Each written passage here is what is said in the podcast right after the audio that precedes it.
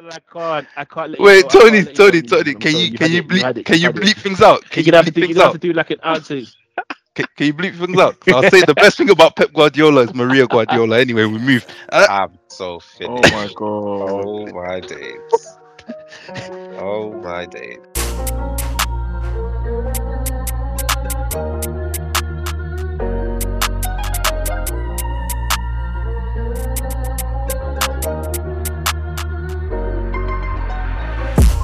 Coming like Leo Messi, like Messi, I don't miss these shots. Bro been coming too techie, too techie, controlling the dots. Bro's moving the cane like Levy, like Levy, by the cane on ups. I'm in the baller's corner, get bored up if you talk on us. Coming like Leo Messi, like Messi, I don't miss these shots. Bro been coming too techie, too techie, controlling the dots. Bro's moving the cane like Levy, like Levy, by the cane on ups. I'm in the baller's corner, get bored up if you talk on us. Back to Ballers Corner. Uh, it's today. It's me again, giving up your host. It's Tony. Uh, in your ear with me is Corel, Jeff, and F. Um, I want to say the original four, but I feel like that's kind of rad. That's kind of mad on the others, isn't it? Others, I'm sorry, but you should be here. Your attendance is poor still. Um, we're the diamond. So if it's if it's a midfield diamond four, who are we? We are. First of all, we're gonna call ourselves the Lampard Balak. We're the Diva Diamond for one. Bad attitudes all around, innit? But we, um, that's a good one actually. Would you say Essien, Ballack, Lampard, Makalele, Makalele? But they, they didn't so all by play default, together. Oh yeah, they by did. Default, F- no, they didn't. Makalele was long gone before Ballack. No, no, no. Makalele left in um, oh eight. Ballack got signed in oh six. The overlap's there still. They just never. Did I don't it? think they ever played all together on the same pitch. Yeah, like, yeah. I'm not sure about that, but they were. Essien got, Essien got signed in oh five. Um, yeah, Essien was there early. Ballack got signed Lampard in oh six. There. Lampard. I know, I yeah. know, es- I know, I'm bugging. I thought Ballack was there oh eight, oh nine. Makalele Maca- played in the um, F A Cup final when we beat Hughes. He was still there. And Ballack, yeah. that was Ballack's Ballack, first season. Ballack wasn't there. Ballack yeah, he was. That was his no, first was, season. He joined, Ballack was there He joined with Shevchenko in oh six.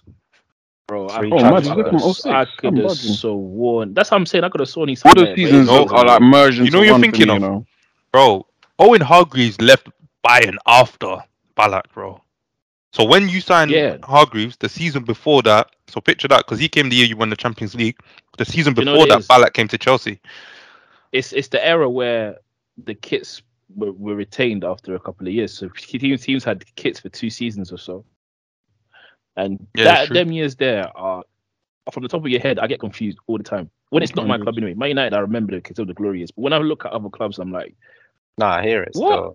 Because all the kids, no, although being, although although saying that, man, bro, we should have that. We should. We should some teams should keep some of the same kits. You know, it's so jarring when like a beautiful, beautiful kit comes out for your club, and then your club has a stinking season in it. You're like, can we just have one more year where we can be better? Or like yeah. they force it with the next design, like bro. Just yeah. if you got no so many good ideas, keep it for two years, late, man. I can't lie. Mm. Say again. There's so many poor designs of late coming out. Like they were either just put. Let me talk about Arsenal's, for example. Very nice kit, but then you just have that gold stripe there, and it's just like, come on. The gold stripe. They thought they were yeah. doing something with that. Yeah, I'm guessing it's because they mm-hmm. thought they were going to win the league, and no, no offense to them, but that gold stripe is not nah, doing it. Don't worry. Them, you see them shot. Them shoulder straps should have been, uh, you know, when a couple of years ago when they had it by the side of the, the side of the top instead. That was cold. But, yeah, Man United, Adidas have given United some crap kits. The only one that I genuinely love was the sixteen seventeen one. But anyway, we digress. Hey, um, also, um, on the Arsenal thing, yeah. Or one day I'll speak about what you guys were trying to tell me in the stands of the Emirates last summer. Anyway, we're not trying to create enemies. Oh my days! No, I'm just, I'm These just saying, sports. man. I told man the truth that day, innit? They, they, they, they, t- they told me, nah, you got it wrong, bro. Nah, this guy's cold. We're gonna over that, and we're just gonna say, if anyone wants to hire F as their creative director, he's here, innit? He's got the vision for you clubs. And whatever Corel is about to say are thoughts of Corel only. They're not thoughts shared by Ballers Corner. They're his individual opinion. I'm finished. What do you mean? This was the opinions the that were forced on day. me that day. the diva yeah. of these the man, day. These man watched. These man watched uh, uh, Gabi Jesus perform against a poverty-stricken Sevilla and tried to tell me this guy's going to be the truth, man. Fuck that guy, man. Favela. Hey, yo, Jordan, they just won the Europa League, bro. Yeah, but obviously I'm saying it like at the time, innit? Mm. But now, obviously they won Europa, but what's Gabi Jesus done this season? Nothing, man. Jordan Ayew injured, played. injured a lot, but yeah, I hear it. I hear it. Pep sold him for a reason. Pep, Pep sold him for a reason. And talking of Pep, that's mm-hmm. where we can segue into today's episode. uh, today's episode, actually, you might have heard the preview from last week, since I've been new that we started to do there. Uh, we were just to come together and discuss whether or not Pep Guardiola is the greatest manager of all time. Uh, of course, we are not follicles. That's not it. Fossils. That's the right word I was looking there. Um, So we're going to try and restrict it as much as we can and keep it as close as we can to the twenty-first century, because we can't sit there and say uh, that man from Hungary that won, you know, twelve Champions Leagues in the nineteen fifties is it. We don't know that. And so we're going to try to keep it as close as we can to the twenty-first century. That being said, brothers, um, Pep Guardiola, is he the greatest manager of all time? Wait, wait, wait, wait, wait. He Tony. is, why? Tony, before you even do that, go on. Tony, wait, wait, wait, Jeff, Jeff. I need to ask Tony a question because he's asked the question, innit? And I'll let you go, Jeff. Gonna, Tony, which half? Which half are we doing first? let's do. Let's let's let's be civilized first, bro. The fun can come later. Okay. Yeah, let's no, let's do civilized first. I'm gonna yeah. flip it back to you, Tony. First of all, let's let's even take the convo away from Pep. What you uh, like?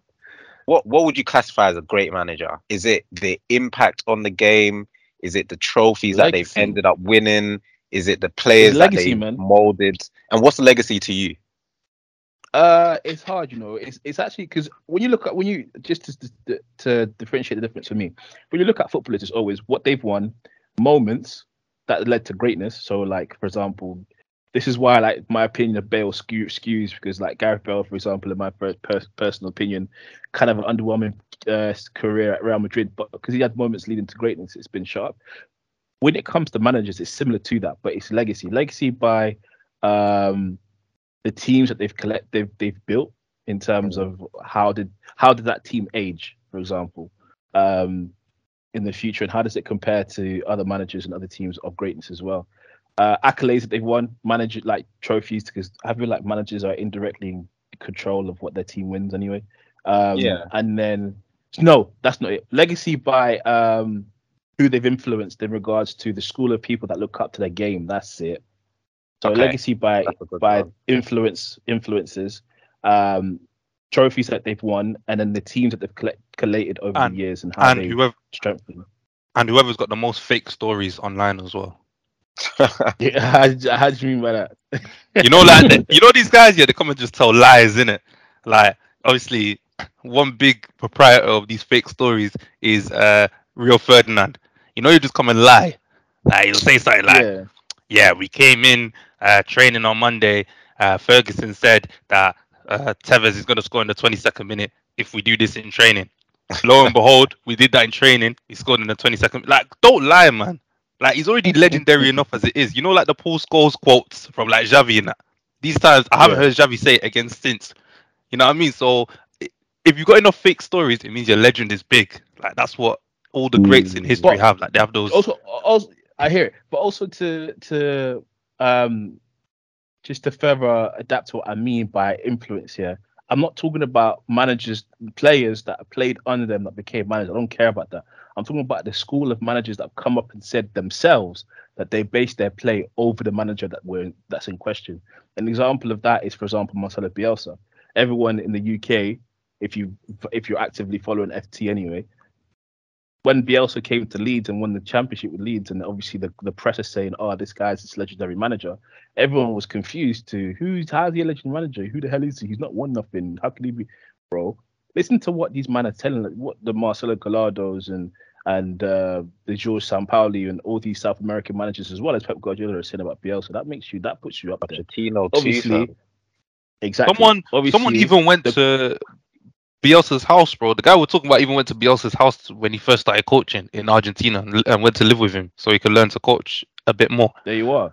Like, you see, when you, get it, when you when you when you depict the argument a little bit further, it does fall a bit flat in regards to obviously his achievements and that. But that's exactly what I mean by legacy and, and influence. So, um, yeah, I hope that answers your question, Jeff. Right. So I'm gonna ask ask the same question to Karel. Is there any anything else Tony missed out that you think? First of all, has to creates the criteria for greatest manager. Greatest man, okay. I think for the greatest manager, greatness is in the word, in it. So you have to have accolades. Mm. Like, and I, I don't, to be honest, like, if I'm going to be really pedantic about it, yeah, like, you, you, I, I don't look at, like, so certain man will go, this guy has got X amount of league titles, but this guy's got X amount of Champions Leagues, right? I don't weight it any different. It's more like sometimes one trophy can mean more than five trophies. So, um, who can I use? Uh, I don't even want to use that example. Fuck. Um, okay, let's use, let's say Conte, for example, right? Conte's got, let's say, post Juve, the the one he won at Chelsea and the one he won at Juve, right? Uh, not Juve, at Inter. They're massive achievements. Now Chelsea less so than Inter because Chelsea had won the league like two seasons prior, so the team was still there and good. But the way he transformed that team and shook up the league for that season, that there was a massive achievement. And then Inter yeah. kind of like waking up the the sleeping giant, yeah, like what yeah. they could have been. He exposed that potential, and obviously now, even though he's been gone for two seasons, that like, they've just played in the Champions League final. Do you get what I'm saying? So he's kick-started something again. Even Mourinho winning that Roma, the Conference League, like people turn their nose up at it. But you look at Roma and their trophy cabinet, that's massive for them.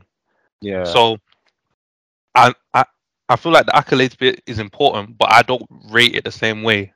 Like, I will put up a Europa League against the Champions League easily. Like, and I'll argue it.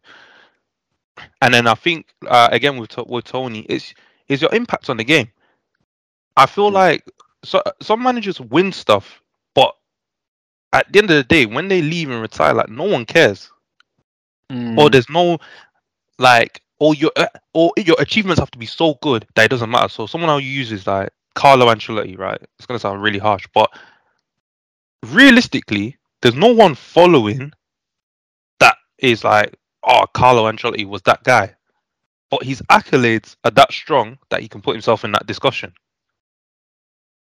But then you have other guys, like you said, Bielsa, who haven't won much, but they're, they're in the fabric of the game. Like Bielsa, not to the same degree, but he's probably just as is like influential to the game as like a Johan Cruyff is viewed for like a Barcelona, because a whole generation came out of what he did with the game. Yeah. Do you get what I mean? So that I I, I know I kind of just backed up Tony's points, but I just wanted to throw in like that's how I view it from the same uh, different lens of the same point. No, I really like that. F, I'm gonna come to you, and then we'll get into this discussion. And I'm mm. gonna ask you a bit of a different question. Mm-hmm. Um, what three things, as in attributes or whatever, would you say each of these people in the discussion for being the best manager or the greatest manager has to have? Because you might not say everyone has to be like a tactical genius, but you might say they have to have like motivational tendencies. What three things would you say they all need? Uh, I know I've put you on the spot here, but yeah, you've got the brain for it, man. Thank you. Um, I hate, I normally hate this discussion at uh, this point in Made to Be Made in football, but I do think there's a longevity element that has to be there to it, um, because okay. you can do something great, um, but if you keep doing or you keep being great, then for over a long period of time, then it becomes more and more. You either have to be in the discussion. Um, your your place in the discussion is more and more merited, and people can can not really dispute as much.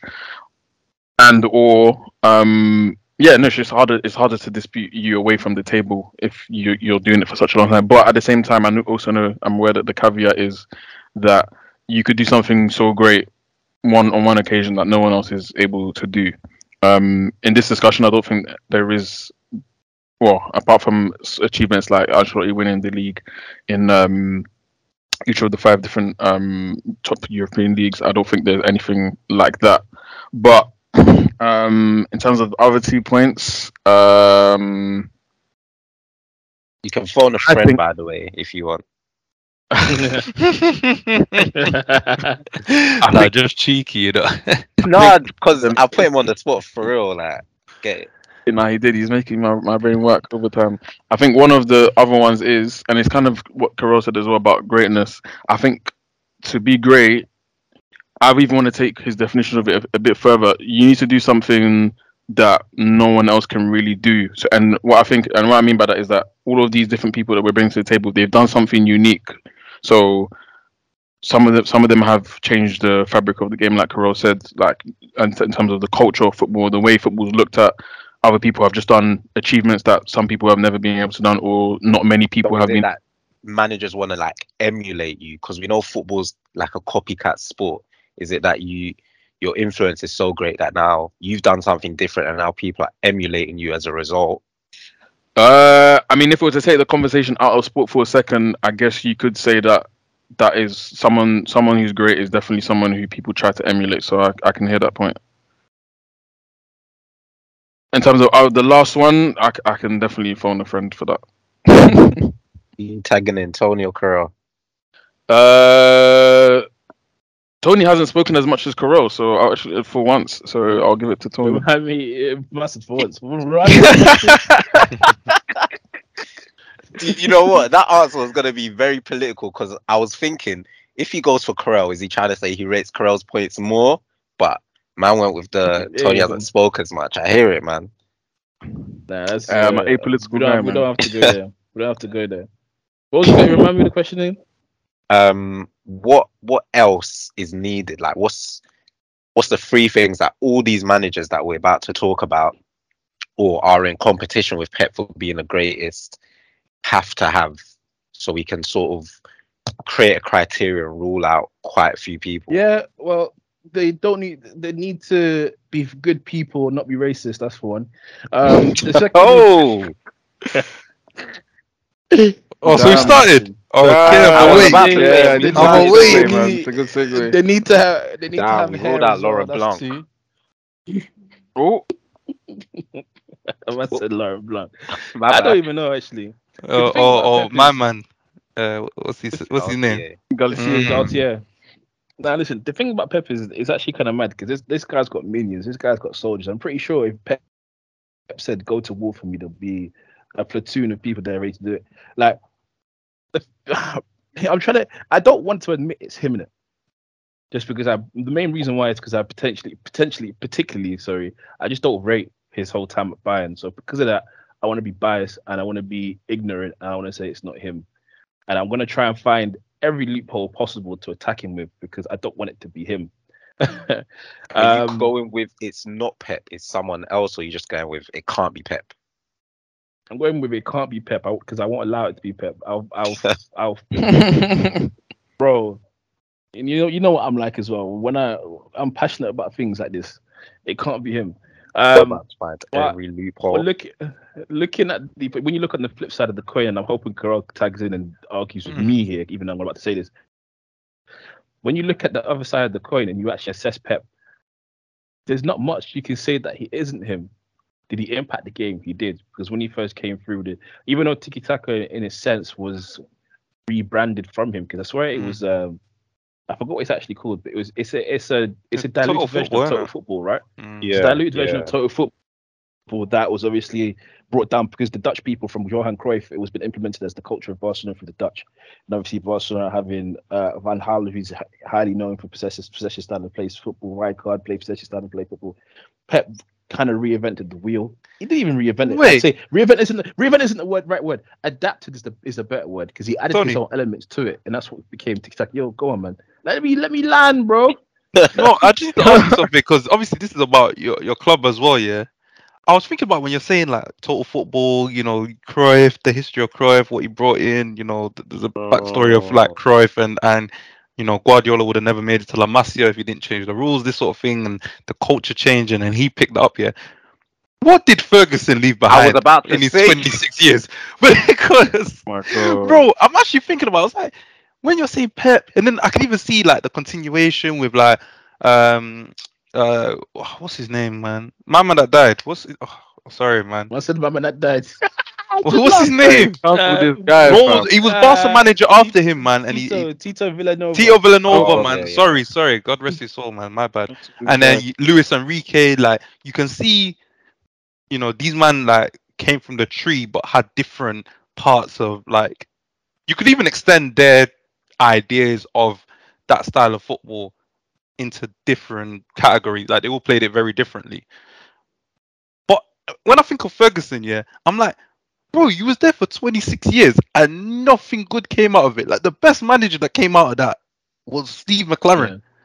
Yeah. No, but he had the referees on strings. He had Howard Webb and them, man. That's his. Uh, that's, that's the people that came. Uh, that's uh, the people uh, that came uh, off Fergie. That's mad, you know, bro. I mean? uh, he had uh, say, to say uh, that one of the great and Howard Webb and Mike on. Dean listen, listen. and all of them. You man. lot of drinking. All I can hear is haterade. You lot have been drinking mad haterade. If that was your club, you'd be pioneering sport. Tell me, I tell you right now, I miss Howard Webb. Howard Webb, come out of retirement. I need you, bro.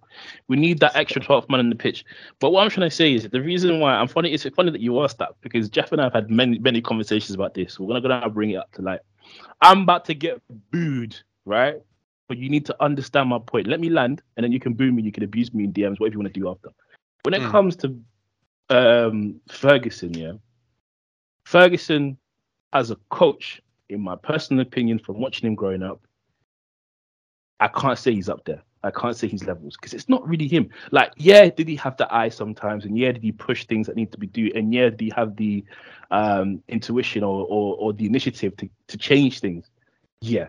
But I'm in gonna regards stop you to quick. implementing, you use the word Hold on. coach for a reason, or yeah, yeah, yeah, coach manager coach, yeah. interchangeable. Okay, okay.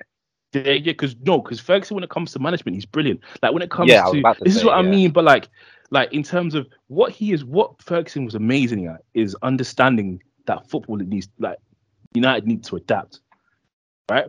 He was very good at stuff like, all right, cool, there's a, new, there's a new fish in town, and the only way for us to compete is for you to do this. And he proved that by the by the way he was able to completely be able to, sorry, continuously, um, ref, what do you call it, uh, rebuild the side, rebuild the side. And, and like, he just knew. The one thing you can commend Fergie about is, A, he was able to get the best out of players. Every single one that played under him was said he's like a father figure, and we could go to war for this guy. And, and whatever he said stood. He had, he was like a, he was like the surrogate dad, but everyone respected man. So in terms of man management and being a manager in terms of, you know, looking after the, just leading people, I reckon, he, yeah, he then, yeah, he's up there. When it comes to coaching and stuff, this is where his assistant managers started to come in, because it's no, it's it's it's there's no there's no two ways about it. You have to look at it. Man United's best sequence in terms of my life was the two thousand seven two thousand nine period, which was heavily orchestrated by Carlos Queiroz, and Carlos Queiroz' football methods were inspired by, I say this loosely, by what Jose Mourinho did at Porto, and his own stuff from what he learned that got him the job at Real Madrid. And when he, the difference between Carlos Queiroz when he left for Madrid and then came back to Man United, in terms of the difference of Man United when Carlos Queiroz left for Madrid and then came back, is night and day. Watch the tapes. It's night and day.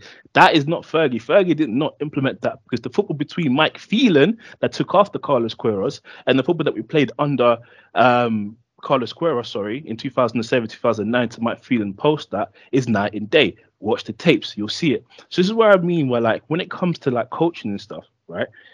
Um, I have come to the conclusion that Fergie relied heavily on assistant managers. When it comes to being a man, man a man manager, a leader, an innovator, or a, a, a, what do you call it, a creator, I, then yeah, he's up there. But the people that he's warring with, right, are all of these people. They ha- they're all of these people in one. So when Jose came to these shores, he's all of that in one. He can do the man management. He can do, the, and he's a coach on top of it. And if you look at my man's record against these people, Jesus Christ, what's going on? Do you get me? So this is where I'm saying, this is where I've come to the conclusion. Even if you look at Ferguson's record against um, Sven-Goran Eriksson, for example, he was at the time when he first came to the U K, England, um, or was managing around the time, he was highly regarded, became England manager, but in hindsight, not even in hindsight, just twenty years later, no one really gives a, no one really cares about him. Then you go check the record, his record against against Alex Ferguson, you're like, mad. If you look at Rafa Benitez's record against Ferguson, you're like, mad. Mourinho's record against Ferguson is embarrassing, and Pep Guardiola wiped, swapped, wiped the floor with Ferguson every opportunity he got. So like, it's when it comes to actual coaching, and bro, and I, I keep saying this year, what Bielsa did to Fergie in twenty eleven, yeah, twenty eleven twelve, sorry, what Bielsa did. Conversation. This conversation is valid. Go watch the tapes, man. Um, I've even forgot why I'm talking about Ferguson, but it is what it is. All I know is Carell and F. I agree with Tony, fam, which is a big thing for us. I completely. Well, agree. Regarding Fergie? Yeah, I completely. I love, not I love Fergie, but I rated what he did, like, proper. But as a manager, yeah, top tier. And he's chatting to everyone. Like, mm. he's chatting to anyone you can name. But as a coach, mm. he didn't have there's that. There's no legacy. Yeah. There's no yeah, legacy no, you know, I can hear like, it. There's, there's no... There's no instinctive play style. There's no, uh, and everyone says counter-attack, counter-attack football.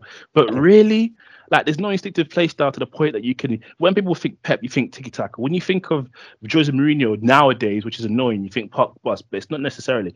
When you look at prime Jose, for example, you look at the fact that that guy, yeah, when his teams in transitions were the scariest team on planet Earth. That's what I mean.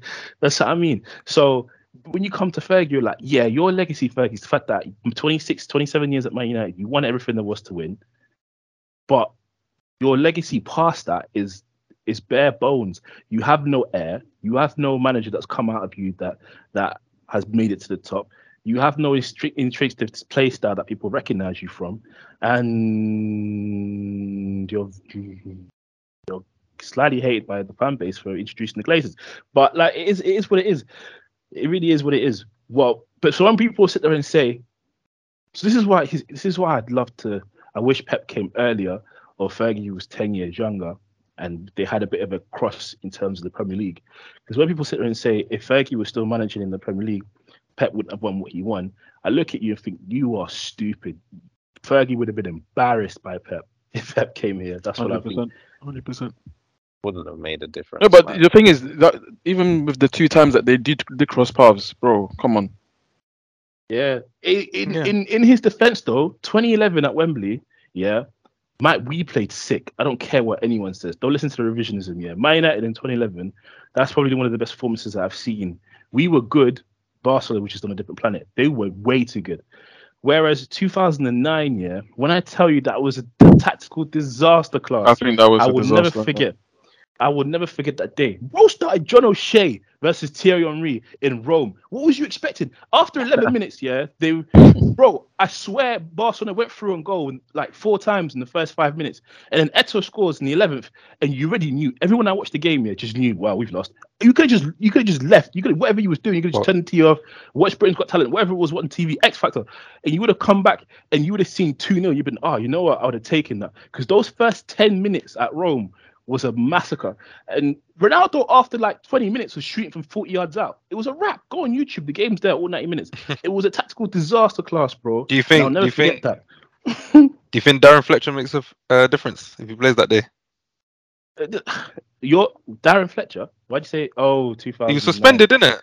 He was suspended. Yeah. He got, he got, yeah, um, he had a, he had a, I don't, I don't know. And he was good. I don't know. He, in that Arsenal semi-final, bro, he was playing cold. But I, I don't, obviously, yeah, I'm, I'm stretching yeah, it, saying he might make a difference. Though. Yeah, ah, I don't even Yaya Torre was playing centre back, and since, you know, even... like, bro, it was it, we didn't have a sniff. I don't remember us having a sniff. I remember the best chance that we had was a Cristiano Ronaldo shot from like thirty yards, and it just fizzed over the bar. We didn't do. I'm pretty sure Vitavadas took a nap at, at some point in that game. Mm. So. From, I'm telling you, watch the tapes. From from minute one, it was a sl- oh Van der Sar, you as well, yeah. Do you know oh, what's go mad? On, yeah? Go on. When you lot say this, like obviously going back to Pep being the greatest, I think one thing that he has, if I have to be fair, is he's done a number on everyone. Like obviously, certain men have got their licks on him, yeah, but he's done a number on a few of the guys that are up there. Like mm. Fergie, we've said about the finals because obviously they couldn't cross paths in the league. Like Mourinho, you know, Barcelona were like monopolizing that, that La Liga for, for, for a hot set while he was there. Obviously, and don't, don't get me wrong, like Madrid were were there or thereabouts, but there were certain games. I even remember the five nil. That was crazy. Um, who else? Like, I'm not even saying these men are in the great, but like Ancelotti, he dealt with him this year. Obviously, he held it last year on him.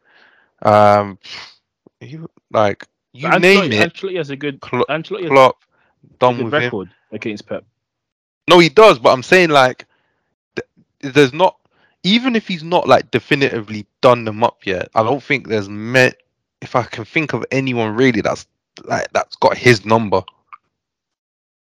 And that's the scariest thing about Pep and his teams and how he does it is like, look, Tuchel, Tuchel beat him three times in like in a month, but I don't think he'll beat him again. Yeah, but and even what does that mean? Ole Gunnar Solskjaer, Ole Gunnar Solskjaer beat him three times in a season as well, and we all know that guy can't manage. So one thing that really annoys me about Pep is yeah, is the he's a liar, bro. bro. The guy will look directly in the camera, directly in the eyes, and be like, "We're so worried." We're so worried. And then by so chance, by chance, your your Nicker won the win, and he'll be like, "This is why we're worried. This is why." And then the match will come that matters, right? It will be an F A Cup semi-final, or it'll be a final in itself, or it'll be a game at the end of the season that you need to win to keep ground to whatever your achievements are. And then bam, five nil. And then he's sitting on the bench sipping his water. Ah. Oh! He pisses me off. This is why he can't be the best ever. I need to find a way. He loves to, to, to is, is that not just like taking no? But it's what Mourinho was doing. Just it's just mind yeah. games, bro. It's mind games. Just, no, and, but you see with Pep, yeah. you know, it's not just mind games as well. I feel like he did it so that in case they do lose, he'll just be like, "Well, like I, I told you, man, that we needed to do like we needed to do spare work." Bro, bro you see Pep here. Yeah? One thing I clocked about this guy is it, it, it's even both ends of the spectrum. When he when it's a game that he overthinks and thinks he might lose, yeah. or a game that he doesn't rate, he'll always just do this, this experimentation. And then it makes everyone think, oh, City aren't that good, or like they're dead yet. And then he'll change the tactics during the game. And then they'll go back to playing normal, battle whoever they're playing. And then he'll be like, oh, for for first half, we were not good. We we play crap. And then, uh, yeah, couple changes, and, and then we won the game. And I'm like, bro, this guy could actually play a perfect season if he wanted to. But he just, I think he gets, like, he must just get bored. Like, he genuinely gets bored and he's like, ah, do you know what? Today, yeah, John Stones centre mid against Liverpool. Why not? yeah. And they beat them like four one or whatever it was that day. Oh, Julian Alvarez, your yeah. striker. You're number ten now. Cool. Yeah, uh, yeah. Julian Alvarez play. He's gonna be the replacement to K D B. Everyone in the world's gone. What? But it works. You can't argue it. Like this is why I say like, on, on one hand, I want to give him like the greatest, innit? I, I can't, like I want. I don't want to give it to him. On one hand, I could give it him, yeah. But on the other hand, I'm saying how O P yeah, are the squads that you're allowed to assemble that you can actually take the piss and basically finish with one hundred points every season. Like, now we're at the topic I wanted to talk about because there's an article from no, it's an interview from Dietmar Hamann where he spoke a few, I think it was early this year, where he was just basically like, okay, cool, we can put him among the, amongst the greatest, but he was like adamant to not put, say he was the greatest, and he was like, look, what has he achieved that someone else can't do? And this is not to say, this is not to take away from any of his achievements because this, I think this was even before that they won the treble, but his him him saying this, he was just like, look. All the teams he's gone to have already had, have at least had ten, eleven of the twenty best players in the world in that squad. How can you not go and win titles? And yes, of course, there's been managers that have had those same squads that haven't done much. But I like the fact that Tony mentioned his time at Bayern, which I feel like a lot of people kind of gloss over because he's just like, okay, yeah, he won the Bundesliga there. How can you not win the Bundesliga with Bayern? Anyway, but that time there was... was a failure because he went there to win the Champions League and he didn't win the Champions League. And I just feel like, yeah, people talk about, oh yeah, he, he put Lahm in midfield though, this is that. I'm just like, okay, but that's not what he went there to go and do.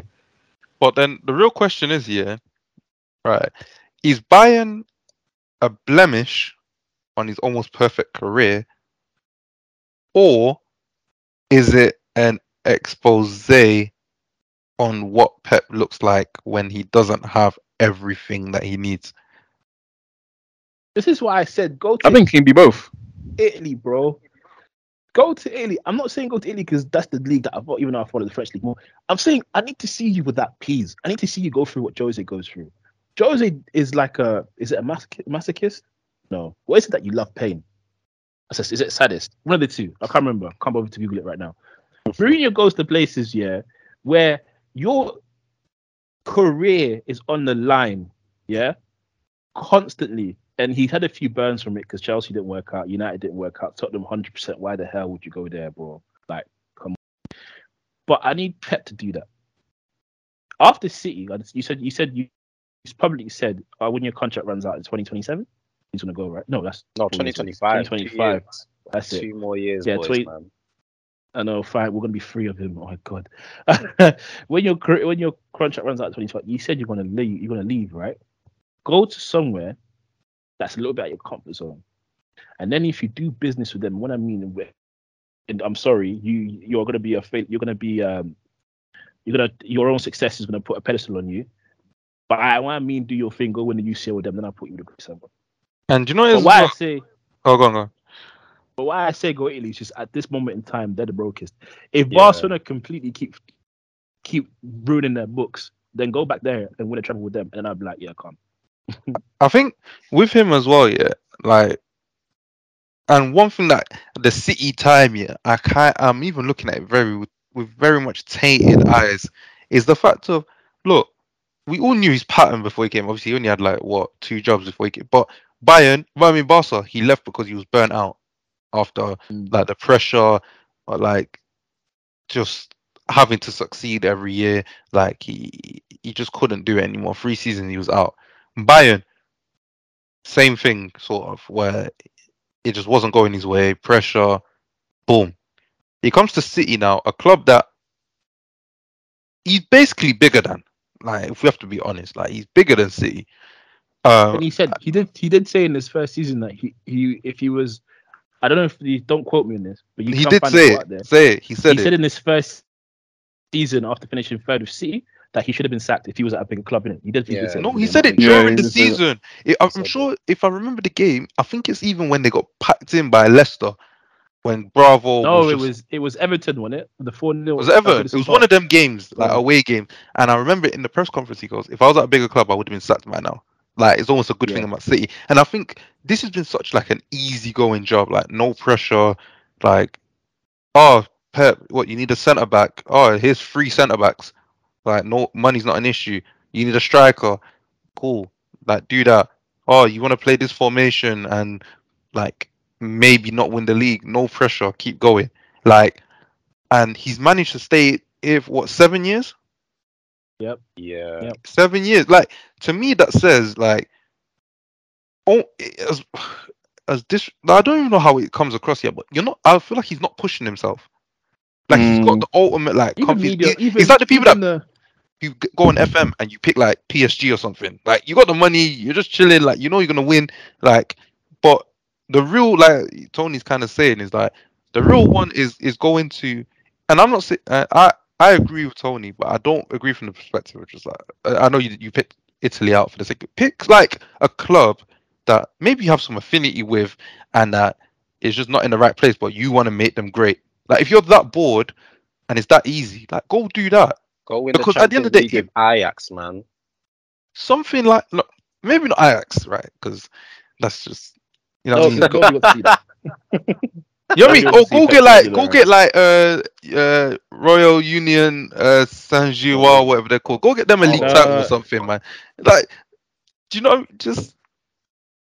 And, nah, this, me, and this and you know what this comes back to my whole thing of um Haman's quote where it's just like he's not done anything and obviously again this was before City won the, the treble, which even then I know we've spoken about this numerous times, Cora, where if you look back at their Champions League record over the years, realistically you, they could this Champions League could have come a long time ago, and with a squad like that, yes, it's very possible for it to come up come a long time ago. But you look back at the treble at Barca that was replicated by Enrique a couple years after he left. Yeah. Um, the, all the titles at Bayern, Juppendicus, oh, I, I don't know if I'm pronouncing his name wrong, um, had done a treble before he came, and he was not able to replicate that. Which again, another I think, which is a, a blot on his um, and, and staying even, on. His... It's not. It's not even uh, the treble that he failed to replicate. It's either side of his tenure, yeah, um, Heinkes won a Champions League.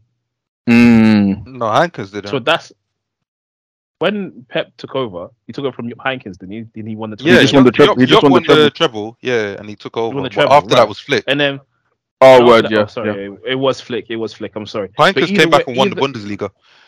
That's it. Either yeah. side of Pep Guardiola's by by Munich reign, he the one thing he failed to win. Both managers, I know there was a, I know there was Kovac and stuff before Flick, but managers were able to win the Champions League, so that's why it's a blemish. And you hit, you said, was it Carell? Hit the nail yeah. on the top of the head. Like the Champions League for City, no, it was F. Sorry, the Champions League for City. He's been there for seven years, bro. And if you look at someone like some, literally what F. Every year, it should have came. It should have came a long time. Bro, look Every at some of the exits. Year. We're talking about Lyon, um, Monaco. The, Monaco. Like th- these are teams that on paper everyone knows that. They, like, as in, I'm pretty sure some of us have even put bets against the other teams losing, bro. And uh, and even the Chelsea Champions League loss was a disgrace. I know you guys are Chelsea. Yes, Chelsea no, hundred percent, hundred percent. No, it was. It was a it, it was a disgrace. City should have City should have won that comfortably, but comfortably. they somehow lost. But, Tony... but and, and and I know for a fact if it was another club that he managed at, not City. If look, Lyon was bad. Um, Monaco was bad, but Chelsea would have been the final straw because it's you like know, you have spent. Hold on, sorry, I don't know. I don't know how no, much no. money he spent in total in terms of transfers, but you spent hundreds of millions of pounds. You have restructured your team as many times as you've been here. This is year five, I think, when they lost to Chelsea. Year five of investment that we've given into you. Yeah, thanks for the titles and stuff, but the one thing that we haven't won is this one, and you, you all this investment that we're giving into you, this is your best chance and you've lost it. So I feel like a team that's with City with more media pressure, because no one gives a shit what City do, man. The media was so, whatever Pep, Pep could fart, you could take a shit at the Etihad and Sky Sports would find a way to spin it positively because Pep is Pep and City are City. So there's no media pressure on City. There's no actual domestic pressure because when City lost the league to Liverpool by how many points in the COVID year, everyone's just like, oh, yeah. okay. Yeah. Well, if we so generally... I know for a fact that if it was a bigger club and the Chelsea game happened in that final, I'm willing to bet my house they would have been. That would have been like, okay, that's the final straw. Tony, I don't think he would have like. Come across. I don't think he would have made it that far because I don't think you guys deep like every year. So sixteen seventeen, they lost to Monaco. Yeah, fair mm-hmm. enough. Like cool first season, whatever, but they were horrible across, especially in the second leg. They, they were terrible. Them as well. Yeah, they yeah, like they were, seventeen eighteen, they lost to Liverpool. Liverpool who finished fifth battered. in the league or fourth in the league. They, they got battered, battered across yeah. two legs. Yeah. Tottenham, the first leg they were non-existent, and the second leg they went. They started doing um, they started doing cowboy shootout with them and lost. Huh. Then Lyon happened. I, I'm saying Tottenham or Lyon is the final straw. Like if you're a Real Madrid manager, I don't think you even make it to the Lyon season to even lose that leg. Yeah, that game. Mm, Spurs. Yeah. Spurs. Spurs go to C L final. Yeah. Yeah, uh, lost to Lyon. Yeah, actually, yeah. And, the, and these are all in the quarterfinals, by the way, no semi-finals, so it's even worse. Then, um, they obviously lost to Chelsea in the final, which would have broken a lot. At that point, you're being called a failure. Mm. And then the following year, you're winning two nil against Real Madrid, and you blow that that that that. Um, thing. You would have never won this treble at any other club, and that's why I think he's so calm because it's like. City, is, he's building their history as we speak. Mm. Like, so when we look back, yeah. when we're in our forties, fifties, we're going to look back and go, oh, rah, like, even if Man City carry on to be who they are, or even if they fall off, like, you go, rah, there was a period when Man City were easy, like the best team in the world, right? And they won all these trophies and it's like, and they've got the treble to their name. The same way we look at the ninety-nine treble, like, it's a history, country shifting achievement, right? But at least, and I guess it's, it's, it shares a parallel with Fergie to a degree where if you pick up a, a club that's not where it should be and you bring it to the promised land, you can get away with anything. Yeah. Whereas if Pep was, like we say, he's been at Bayern and he was failing, the pressure was getting there. If he was at Real Madrid, if he, okay, Barcelona is like the, the prodigal son there, like you, maybe I'll leave that alone. Juve, uh, P S G, like, but anyone would sack you. And that's where I say that the the one thing that kind of takes away from me is that it, there's no risk There's no what is on. There's nothing on the line. Because City could have won the next fifty years without winning the Champions League and winning league titles and whatever, and it would have been fine. Still their greatest ever by far. Yeah. No one it's asked still, for his head after yeah. all those all, all those cr- crashings out. No one said maybe we should go in a different direction. In fact, they were saying Pep, please don't leave because they thought he might just pack it in. Do you know what it is as well? Yeah, when someone's great as well, and you look at the, like, what's who's it that said? I think it was Tony that said it in one of these episodes but, uh, in the past. Where it's just like football's all about narrative. And when you look at his narrative, yeah. like it, it just think of a, just a good story, a good movie. Like there's ups and downs. I don't see any. And apart, again, because obviously the Bayern one, I'm, I'm for this purpose, the purpose of this particular explanation, I'm not gonna class as a down because in general people don't look class as a down. But where's the struggle? Like where, like where's the struggle in his story? Where's the okay? There's a challenge. I'm, I'm, I'm, I'm rising to the challenge again. Let, let me. I don't think we mentioned it again in this episode. City had won titles before Pep came, so even them winning multiple titles, it's not a mad thing like that. And yeah, I think it's the manner, though. The only thing I, I can say that is the manner they've won it, because you need to understand, right? What's really frustrated me this season, maybe because it's just because I'm a United fan as well, is this treble win isn't Pep's best City team. The best City oh, team no, it's not, bro. is is eighteen nineteen, right? That yeah, team were flipping. No, this. Well, they kind of were basically the same squad, but for me, the year after when they when they won like seventeen games in a row to stop Liverpool from winning the league, that one, the ninety-eight points, bro. Yeah. That those two, you could maybe you could say those two years, but I want to focus on eighteen nineteen because that team is just wow, what the hell, bro. No weaknesses in the entire squad, but I think the only reason why it's different from Mancini's league win and Pellegrini's league win is because of that that the manner in which he won it in. I don't think we'll ever see another Centurion again because well, it's just flipping insane.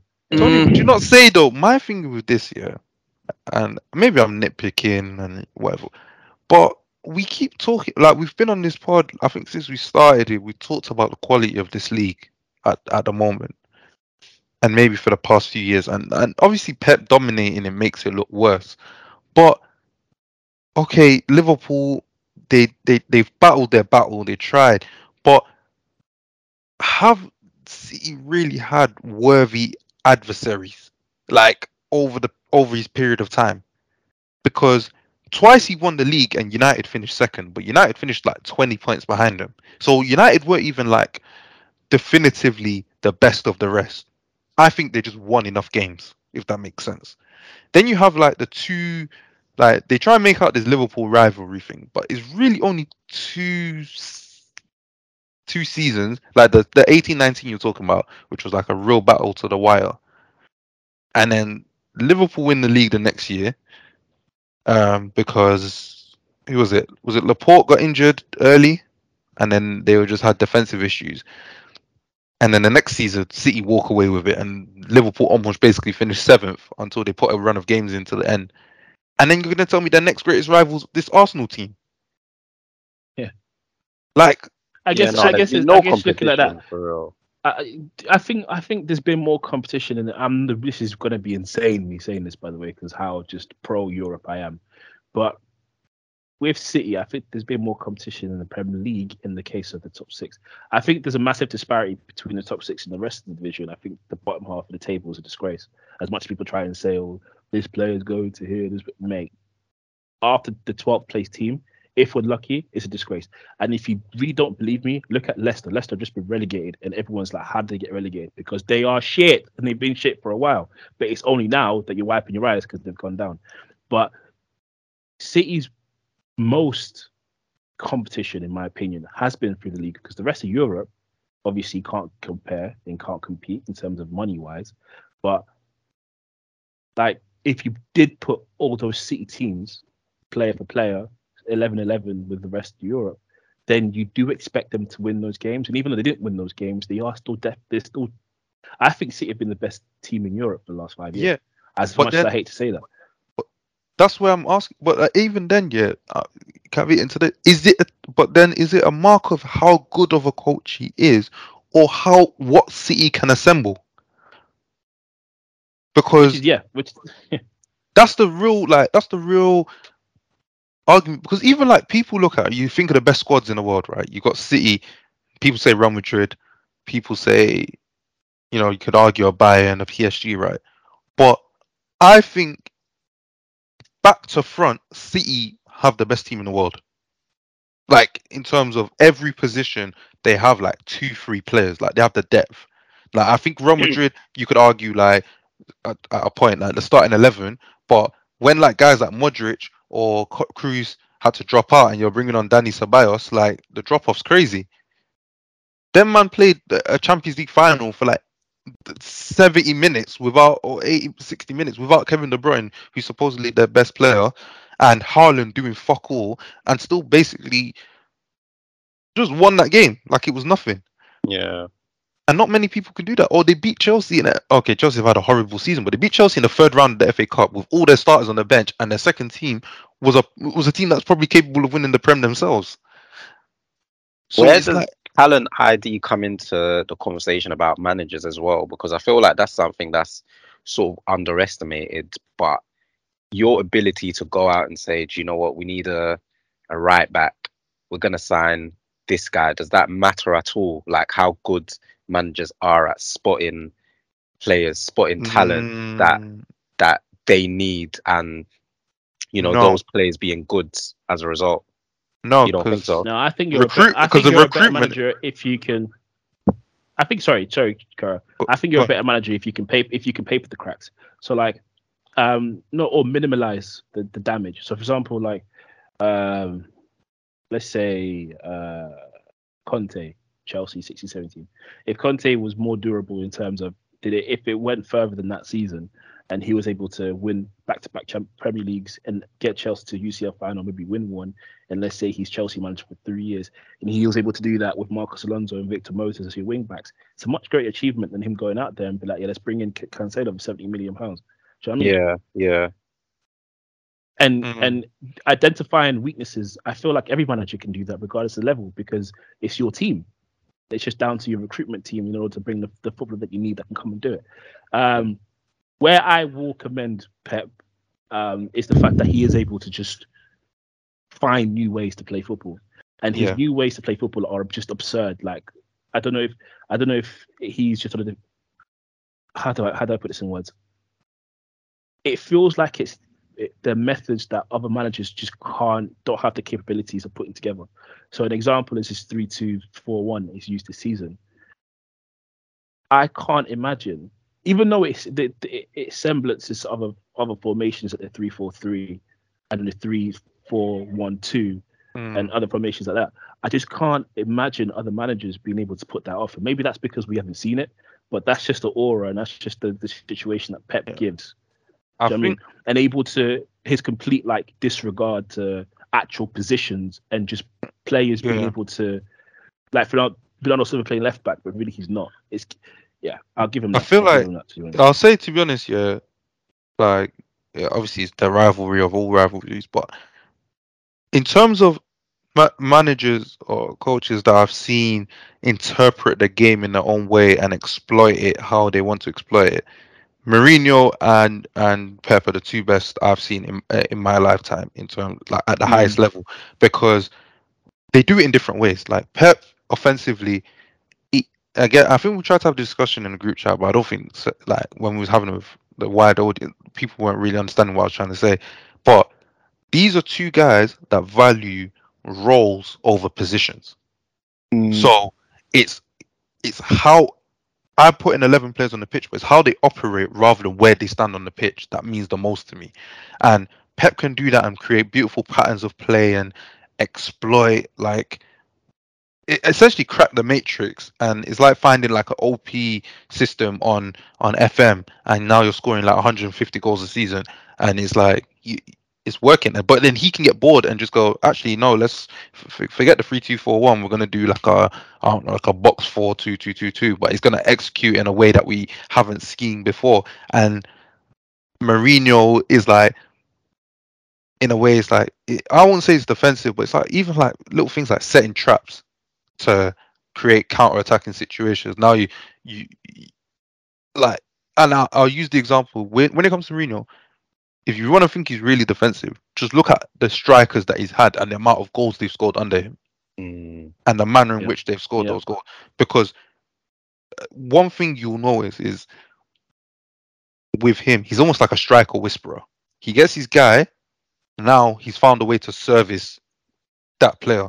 And look at Ronaldo. Ronaldo wasn't scoring fifty goals a season. Well, he obviously had one season in, in Spain before him, but I think he scored like thirty-something goals that in all comps that year. As soon as Mourinho touched him, he was scoring fifties. And yeah, he was playing on the left, but his role was actually more central, and you know, other players would um, fill in that wide role, and he would be in the box. You don't even have you, you don't even have to look that that far, that far back. Look at Harry Kane. Harry Kane did, what did he do? twenty-five and twenty-five? Or was it thirty and twenty-five under Mourinho? Something crazy, like something crazy. Like, he won assist and and, and goal, um, the assist award and the goal award, and that's because yeah. he can. And I think this is where the argument will come, because I think they're one and two, right? Whichever way you want to put it, Mourinho can make l- lemonade. Uh, take lemons and make lemonade, right? But Pep, maybe he can do it, but I haven't seen him do it.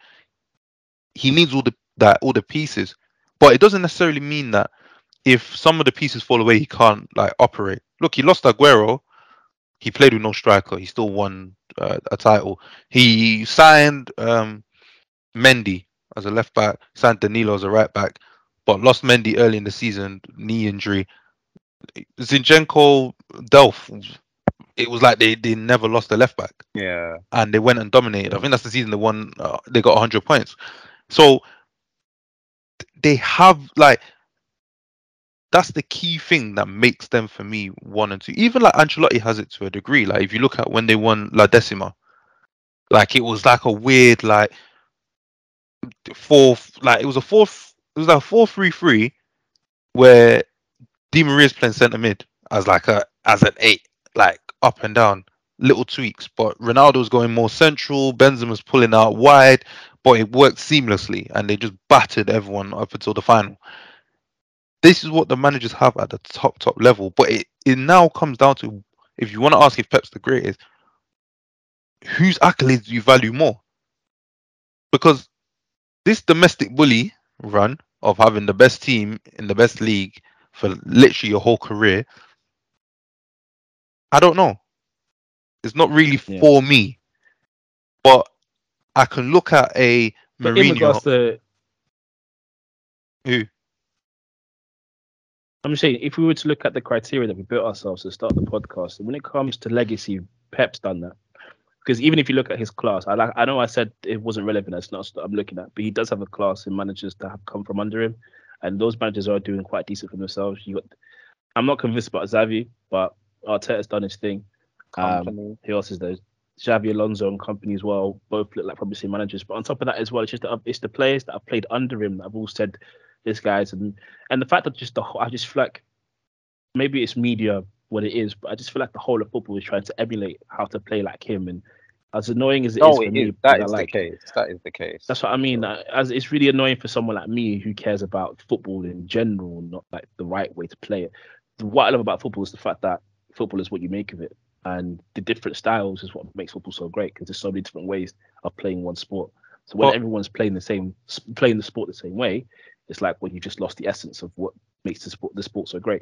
Well, the fact that the, the whole the whole sorry the whole modern way of playing football is the Pep way.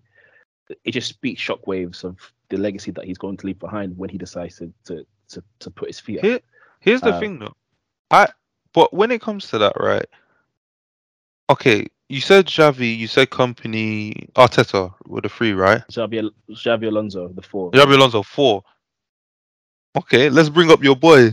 Our, our boy in it, but your boy mostly. But there's one guy that's done more than all of them, and that comes from like Mourinho's tree, and that's Villas Boas. Yeah. Like none of them have done what my man did in his career. Like you can argue, say with whatever he did at Chelsea, whatever, but not none of them man have done what he's done in the game. Villas Boas kind of, would you argue he surpassed Mourinho's Porto? I know Porto won the Champions League, but no, no, no, no, no, no. They didn't go unbeaten, and they won a yeah. treble, didn't they? So, but they won, but yeah, but they won the Europa League and Champions League back to. Well, was it back to back? Yeah, back to back. It was, it was back to back. But I'm talking about okay, fair enough. When you when you group up like that, cool. But I'm talking about like Velázquez Boas is ten eleven or Mourinho's oh two or three. You kind of look at Velázquez Boas as like that's the superior one, isn't it? Oh yeah, of course. And they won, and they won the treble. But you know what it is? they, you see that team that Mourinho built, yeah. Like, I was watching a documentary when you when you actually look at the Porto team that he inherited and the Porto team that he put together, like, there were a bunch of ragtag guys, really. Like, he signed them from, like, here, there, and everywhere. But it was just guys that he knew you could rely on and rate, and he mm. built them up to levels. Like, obviously, he signed half of them for Chelsea when he left anyway. But, like, I can't remember. What was the stri- Oh, the striker's name? I can't remember his name. But, like... Mourinho. Yeah, no, the, he was Brazilian.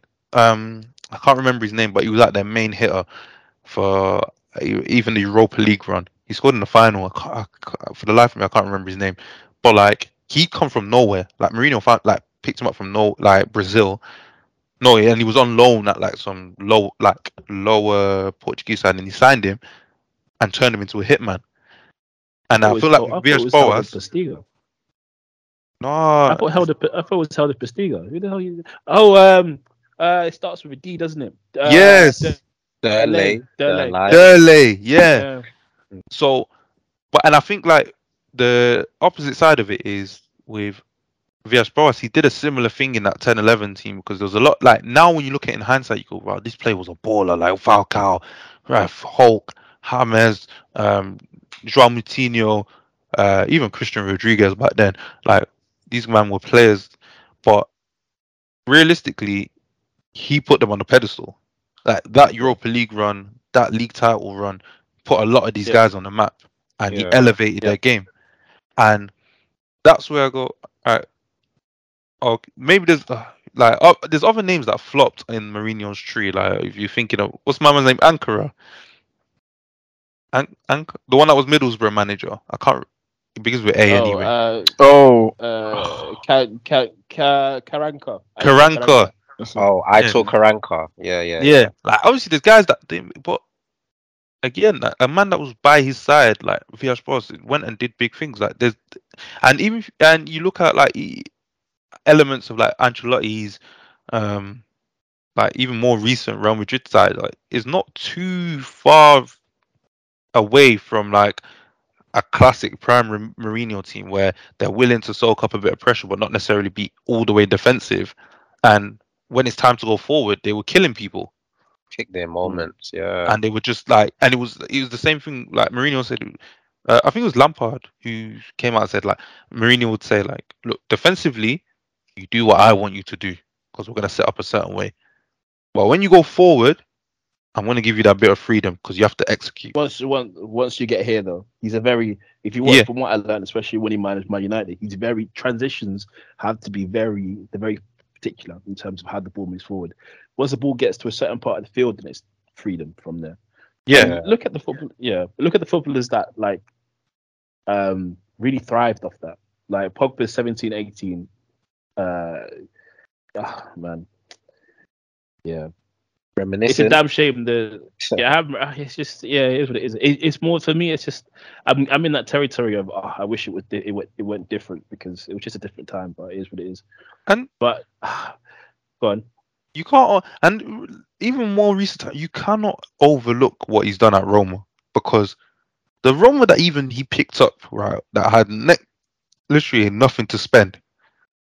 Like the, the wheeling and dealing, like he was moving like Harry Redknapp in the market. He's selling this player here, getting rid of this contract here, bringing in Matic. Bring...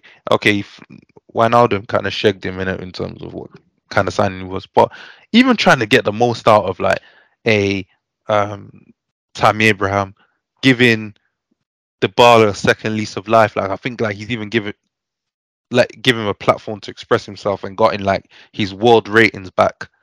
Because I think there would, there would have been a stage where would it have been questionable for him to go to, you know, the World Cup last year? Like, especially if he was still at Juve. I think people would have not batted an eyelid if he didn't go. But yeah. because he he was rejuvenated at Roma, he had to be on that plane. Yeah, and that's it, what I, this is all. Uh, this is all I want from Pep. Like Jose went to. Everyone says, "Oh." I remember when the, it was first announced. Then we said, "Look, this is his, this is basically his uh, his his corpse. Like this is his funeral. He's done.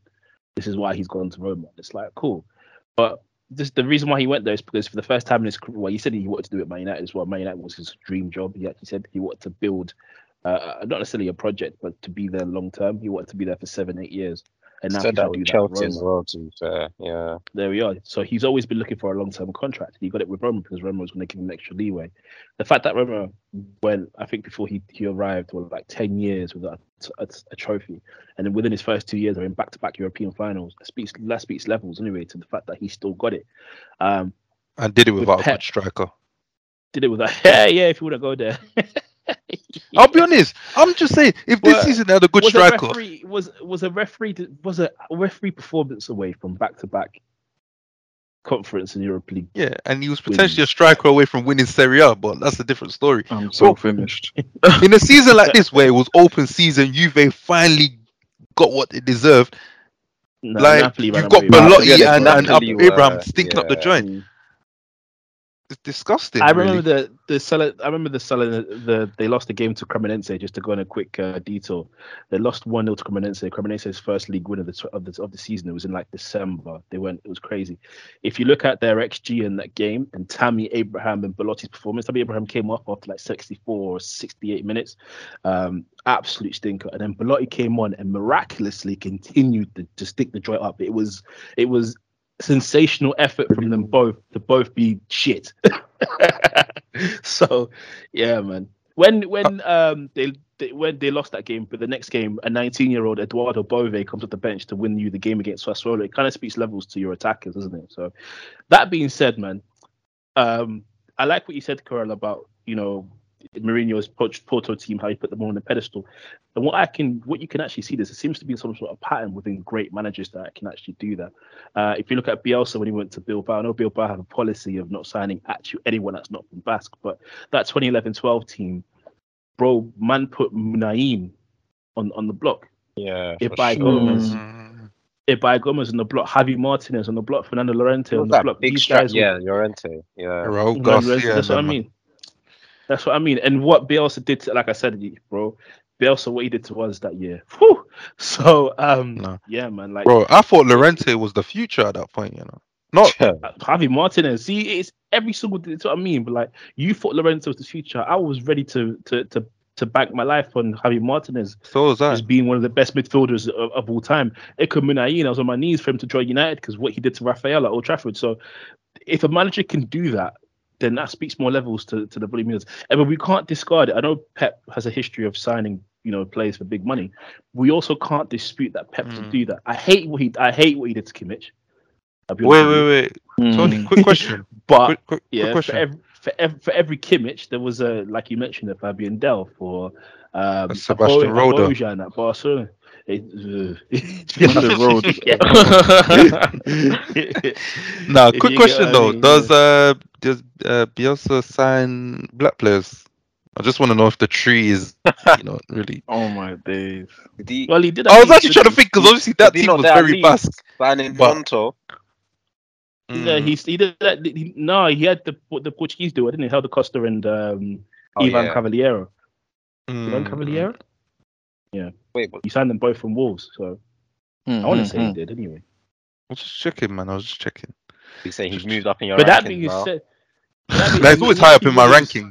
I just don't remember black players playing for him. And, and Naki Williams made his debut under Bielsa, didn't he? So I'm yeah. pretty sure Naki Williams made his debut under Bielsa. So here's what it is. I mean, oh, a black I mean, man probably, from, yeah, yeah. A, when a black man came. from the from the Basque counties kind of mentor as it is, anyway. Who so. plays for Ghana? Yeah, well, now he does. Sense. I wonder why is that. I mean, he, he's got two caps for he's got two caps for Spain, but he now plays for Ghana. Is what it is. And his brother plays for Spain, but is what it is. Yeah, that's why he stopped relaxing his hair. Anyway, we move. Um, so is I think with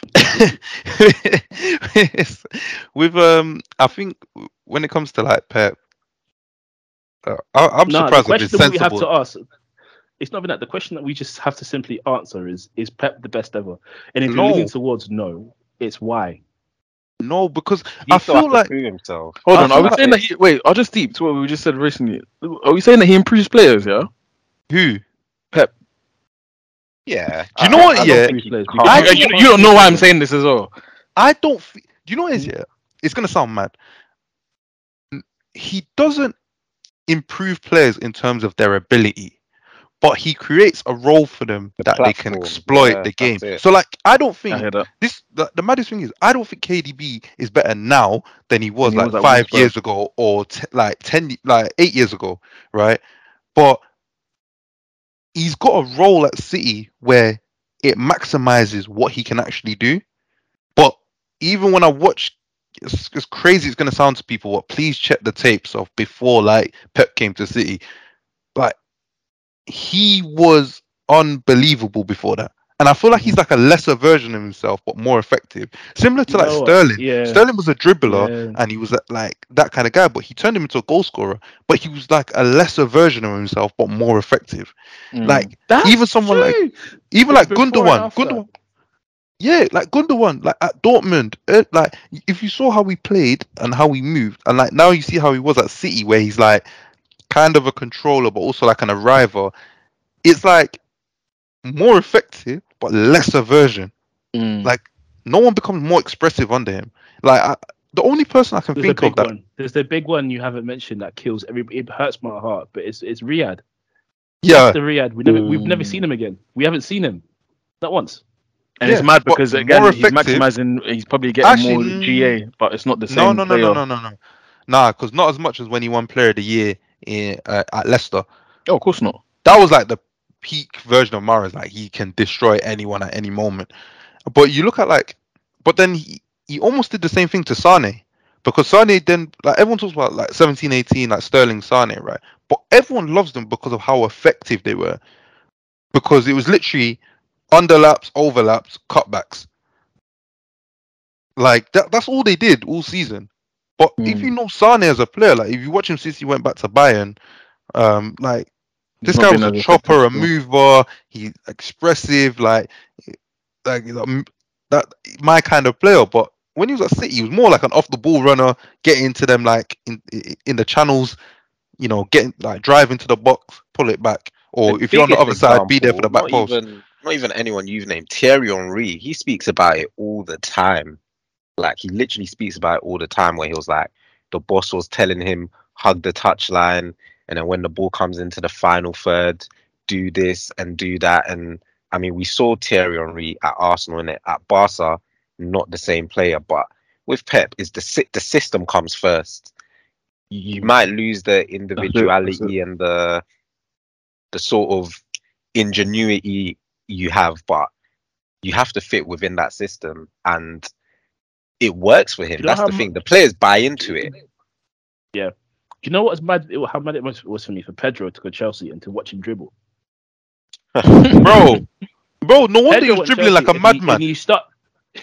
He was even did it too much, fam. Bro, yeah, I thought you were just thinking, raw, what? Man, he would dribble back towards our own goal, fam. He just wanted bro, to no, let, me, let me, no, no cap, yeah. to, to stay in one place. Let, let me get into this, yeah. Let me, let's get into this, really, because you talk about Pedro. One of the guys I've seen, t- he turned into one of the driest footballers I've ever seen, but he was one of my favourites before Alexis. He touched him.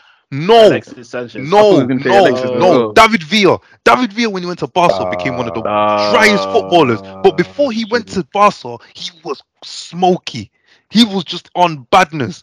And he came to Barca, they had him just standing on the left wing, just waiting to touch it. Oh, yeah, you can cut in and shoot sometimes. Bro, it, but it worked. It worked. They won a Champions League. They did their thing. And uh, yeah, but there's so many players. Zlatan.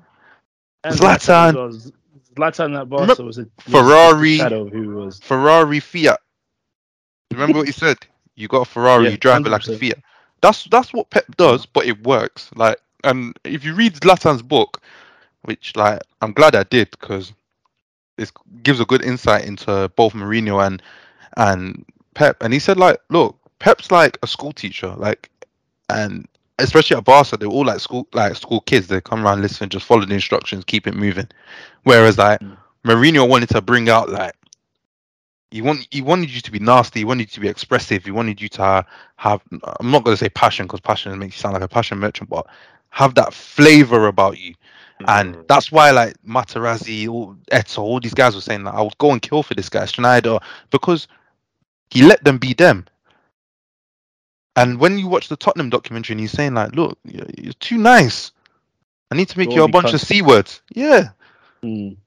and and, and that's where that, yeah. that's the key difference between the two, and that's I think that's why they fundamentally like have just never seen eye to eye, because Mourinho is closer is to like uh, a like a Ferguson in terms of like he's willing to do the mind games, he's willing to just do that that underhanded thing, that the dirty tactic if it means winning, whereas like Pep is just like, it's almost like, oh, let's go and try our best, but you know you're the best anyway, but let's go and try our best, let's do let's play the game the right way, and let's let's leave it there. And that's so why is he so leaving such a legacy? They had a why, why, why has football Why? Wait, ask your question. They're working together. They're working together under the under the means of another manager. That's why. But um, obviously, it's just two different philosophies, and that's why they've clashed ever since. Because it's not. I feel like your philosophy is also an extension of your personality, right? The reason why Mourinho wants his yeah. team members to be a bunch of C words is because he's a competitive C word. Do you know what I mean? And I'm not saying Pep isn't competitive either, but I feel like he's a totalitarian in terms of like what Pep, not what Pep, what Carell just said about Pep does things by the books, whereas Mourinho wants to. Mourinho's one of those people where, like, as much as he can. Yeah, there yeah. we go. Yeah, yeah. Like, I will die to get a win. Whereas Pep is like, um, we have to be the best. It's like Olympian versus cage fighter, really. But anyway, what I'm trying to say is, now that we've discussed all of that, what I don't understand is why has modern football adopted Pep's vision so much? I know, obviously, it's easy to say this. Oh well, look at Barcelona's six-tuple team. What? Why could you not? But like, it's now been. sixteen no I don't know what year it is, but it's now been fifteen years fourteen years since yeah. Barcelona won the sextuple, so why is that philosophy that Pep introduced to us still so valid today? You know why? There's two fact I think there's two factors to it. One is the Spanish national team, yep. um mm. because they de- when my- Barca dominated and Spain dominated at the same time, it, it was wraps. Like, football was inundated with this style of play, and it was seen as like the un- unbeatable formula. And I felt like, and I feel like when it comes to Pep and this style of play, when he loses, the world treats it like a fluke. Yeah. Like, I've never heard someone say, or like mainstream say, Pep was outclassed. It's always Pep's team didn't show up. Even if they were game planned against Pep, they're blaming Pep. Yeah, they'll say he overthought, he did this, he shouldn't have. But yeah, it's always yeah. You're right. That's a, that's a really even the, even I've noticed that as well. Even when he Pochettino's record against him, and whilst he was managing Tottenham, was kind of like Poch always. It's now become a running joke that Tottenham are City's bogey team, but when really that the precedent started with Poch, right? Poch yeah. kept getting the upper hand of of of, of, of Pep. Yet you never heard. You know, Mauricio Pochettino masterclass. Even though, you know, the, the Champions League twenty nineteen game was, you know, was a dubious handball by Llorente. I don't think it was. The game in itself, like, what was it, four three? Yeah, yeah. What was the score? Yeah, four three. Yeah, why are Tottenham scoring four goals in your backyard, bro? Mm. This is what I mean, you know what about I mean? this Pep so, guy. He conceded four against them. He's conceded four against Liverpool. He conceded four against, uh, five against Monaco. Three against Lyon. Well, this is all in a row, by the way.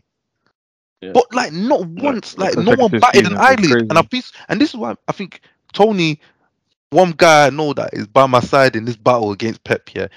We're the ones who have had our eyes open for years, and we've just sat here and watched the madnesses this guy does sometimes, and and everyone's just like, it's just another day. I watch yeah. City, I watch Burnley do the double over Pep.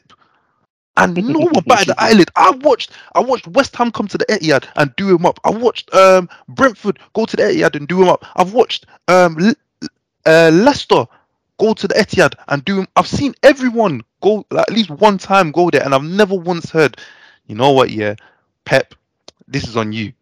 Like, Pep, yeah, yeah, yeah, you're moving mad. Do you don't and think like, that's on I, Pep I, I, I, or because saying... no one cares about Man City?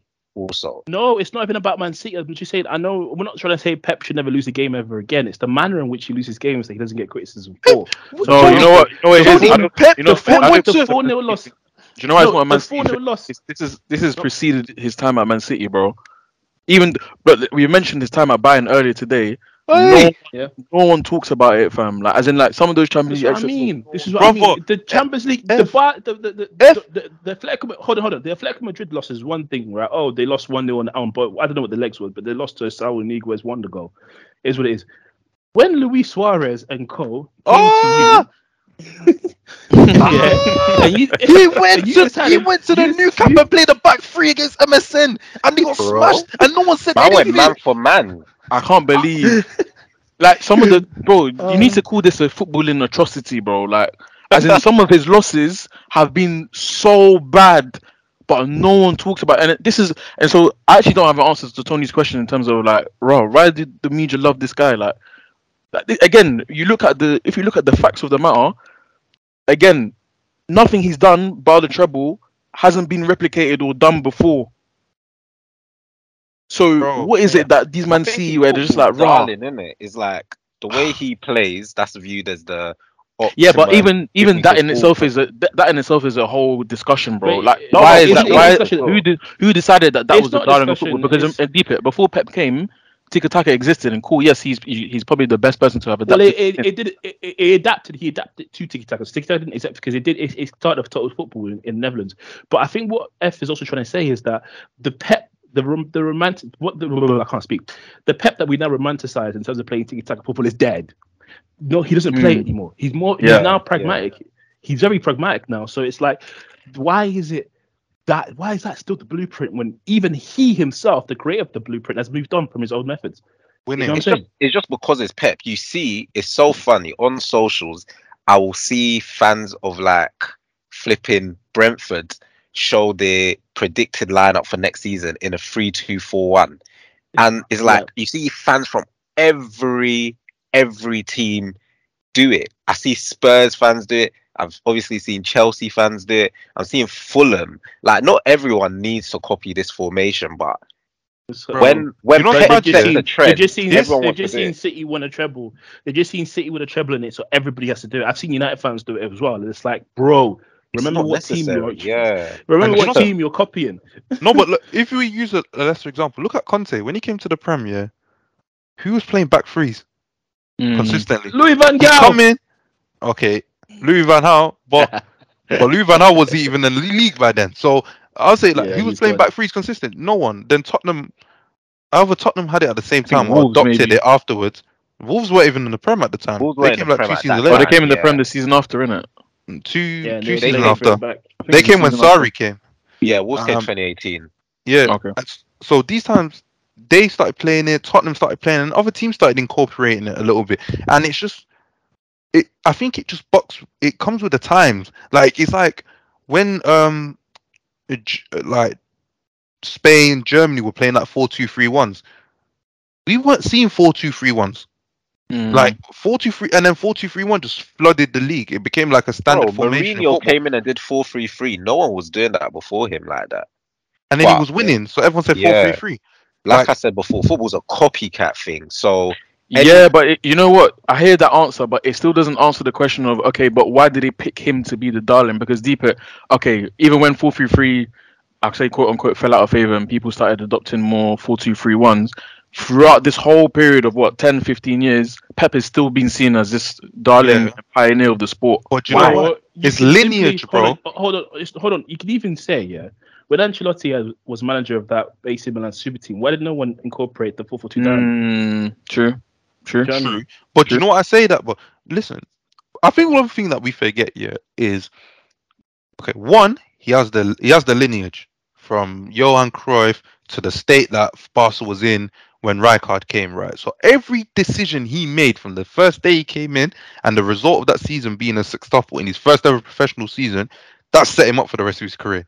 He became the golden child, child of football because it's like, they were like, who's this guy that just showed up and cracked the code? And he, they were slapping everyone throughout that time. I have, I have a rebuttal to that. So, uh, yeah, I'll let you even have it. So he leaves Barca, right? But and even though he consistently failed in the Champions League for the next ten years, he was winning league title after league title after league title. But what he was also doing was leaving quick enough that he didn't actually fully stink up the joint to the point of being fired or like oh, like it's getting a bit repetitive. He's just winning yeah. leagues. Like they're gonna treat him like some Allegri at um at Juve. It, even though Allegri did more in the Champions League than he did, but anyway, that's another story for another day. Um, he comes to City, City who have who are nothing, not nothing, but like they won a couple league titles. They've got money, but they've not reached the big time. And yeah. he steadily built this juggernaut, right? Regardless of whatever style of play he's done and however it's evolved, to the point where he's still viewed as the guy he's seen as in oh nine. And this is what me and Tony have been arguing over, uh, uh, not uh, over, arguing together for years now. Because the guy that was back then is not the guy that's now. And the guy that was infallible back then is very much mortal. And like I said earlier in the pod, Tuchel beat this guy three times in a month. And people acted like it was nothing. Mm. I think football picks the darling, though. I feel like it might happen in other industries too, where there's just one actor or one actress that, for some reason, no matter what they do, that one movie or them two movies that they did, everyone's going to remember them for it.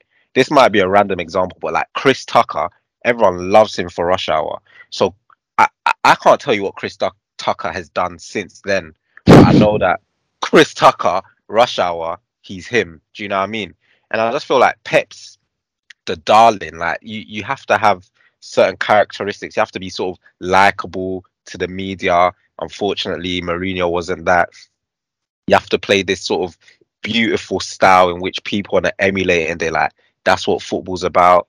Pep has that, and he just has a few things going in his favour to make him the sort of football's darling, so no one's ever going to turn their head and you, say I have uh, yeah, Pep sucks or Pep Mourinho, well, you know, like, I feel like Carome, I feel like Carome may have a rebuttal to one of my rebuttals, but one of them, the first well the first one is, why is Mourinho, and like, we've maybe touched on this in previous episodes ish is why is it that Mourinho style isn't something that people want to emulate? Because he has people coming on uh, uh, have tried to emulate it, but like, why is it right. that why is that the case that people don't see it as, okay, yeah, this is a beautiful way to football? Because bro, a lot of his teams were very attacking.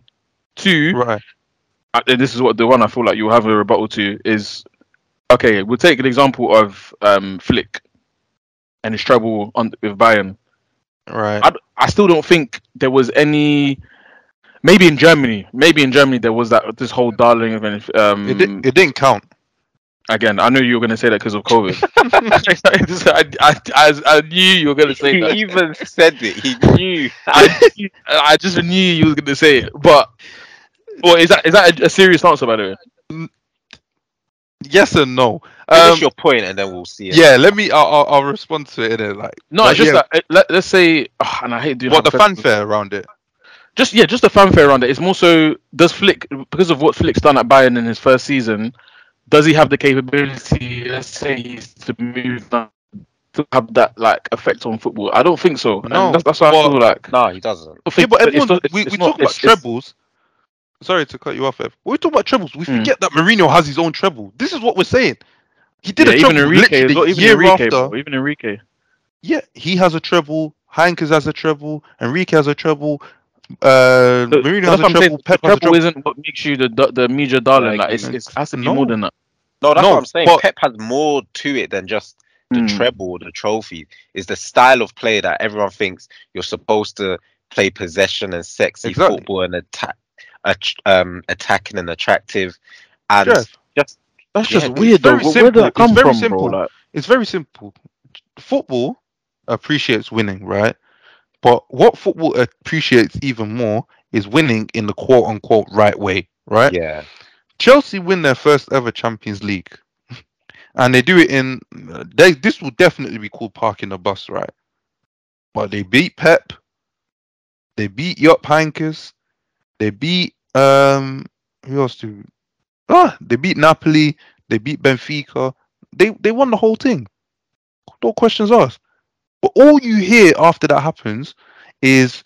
Worst Champions oh, League ever. It's a, it's a, yeah, it's the worst Champions League ever.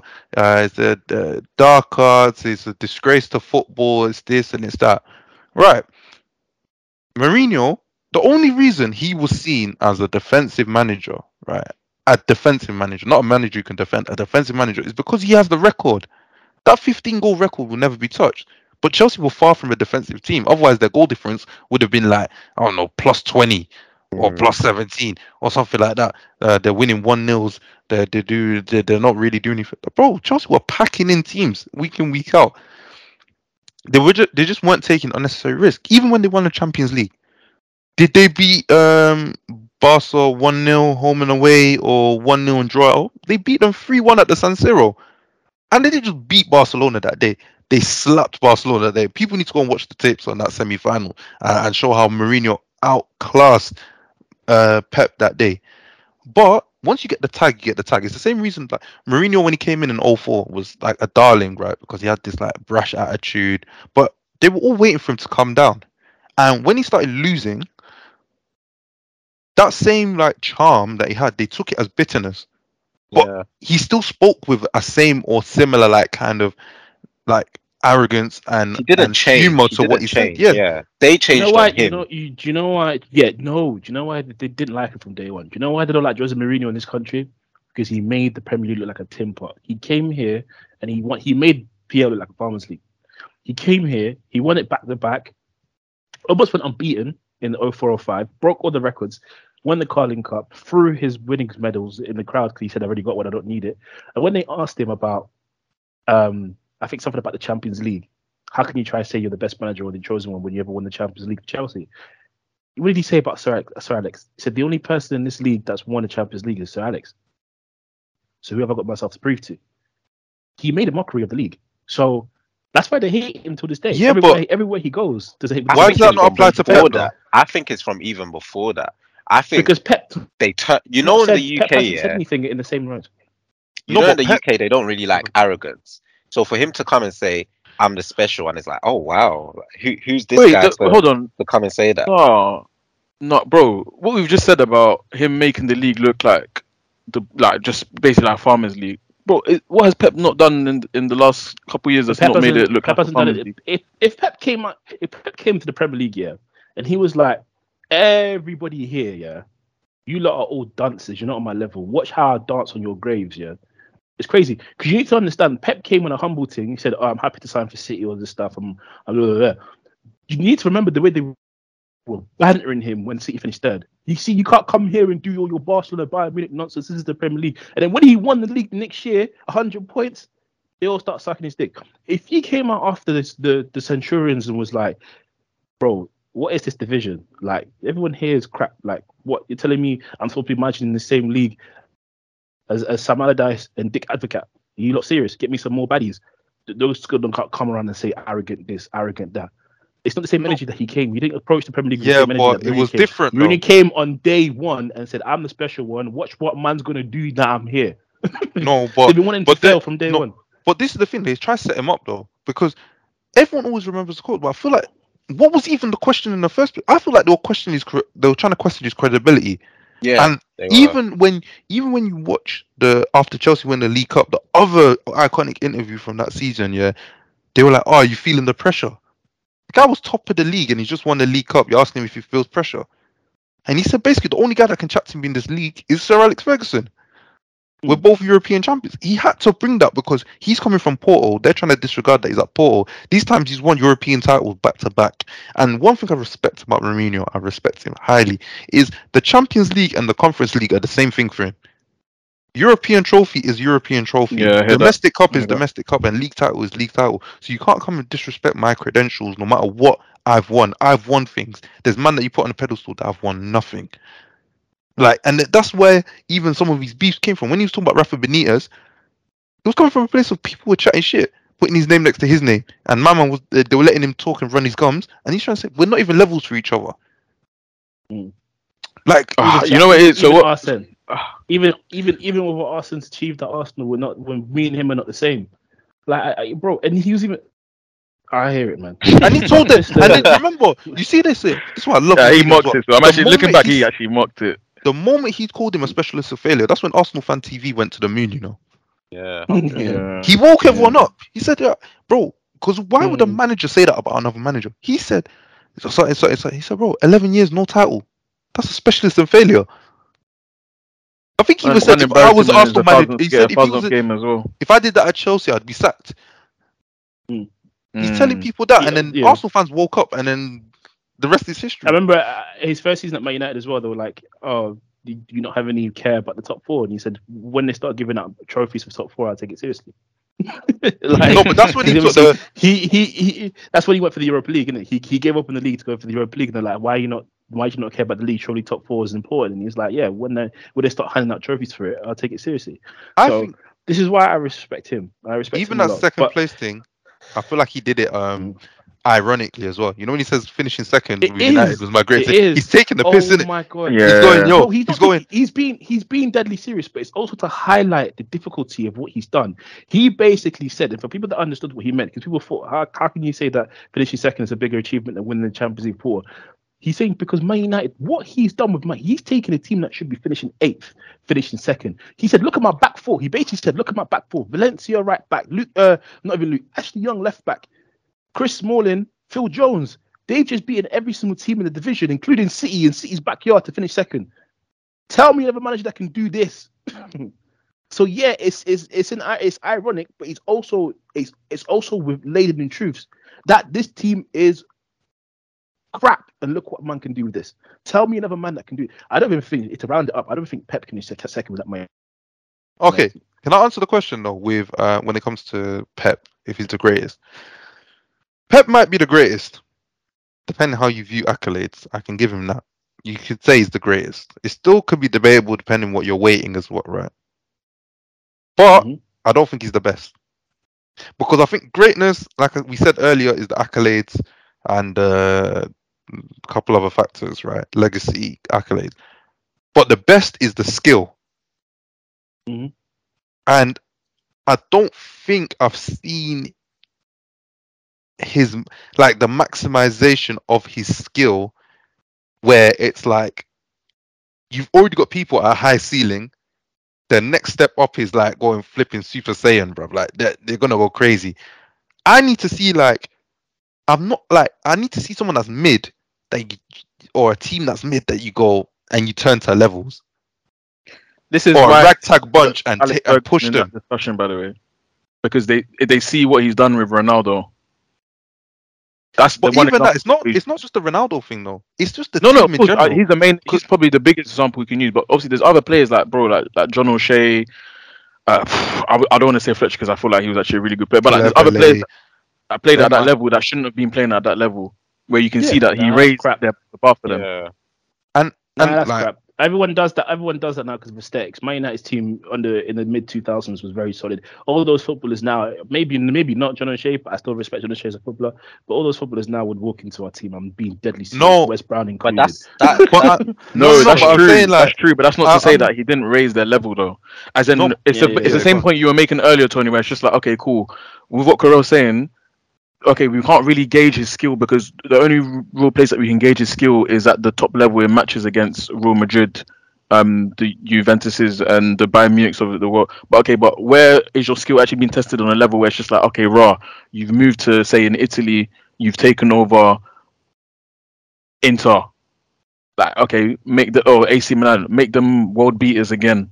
Yeah. Because that's why I say, like, and that's where we actually see your skill level, like.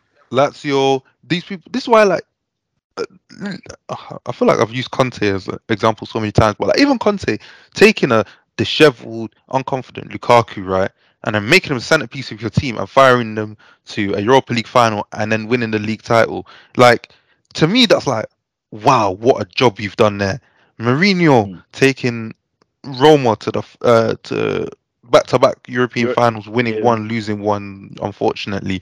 Um, Even Klopp, you know, the uh, like how he just took that Liverpool team that had some players there, but overall boosted them up to a new level, albeit like not enough for me to put him in this discussion. But I'm saying what he's done there or what he did there to a, to a point, that's wow, what a job. I don't feel like yeah. I've ever looked at Pep other than the initial run at Barca because of what he changed in such a short period of, t- uh, period of time and gone, wow, Pep, what a job. Until he won this treble, which is like a validation. You can't argue a treble sometimes. But even then, I'm still going, well, okay, the league, bloody hell, it was Arsenal and Newcastle that were up there, bro. Like, what are we doing this year?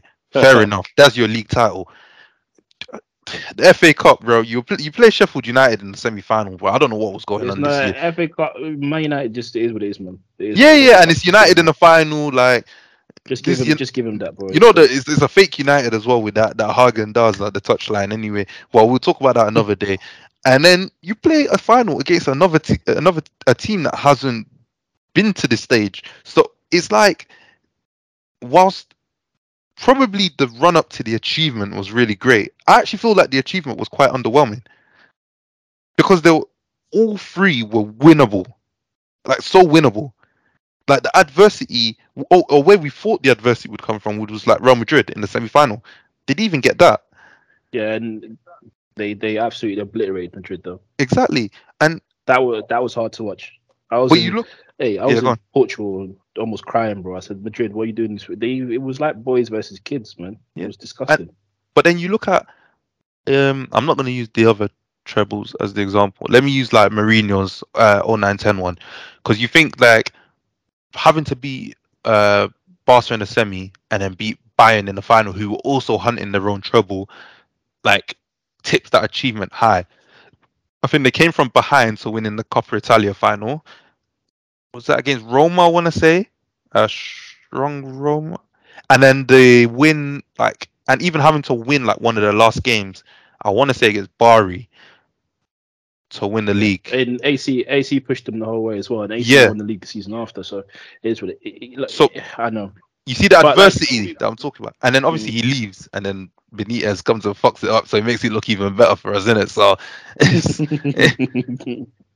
but just to conclude, then is that what we're gonna? Is everyone happy with that conclusion there? He well, everyone give their take, innit? Where yeah, Tony, you go next, man. What's your take?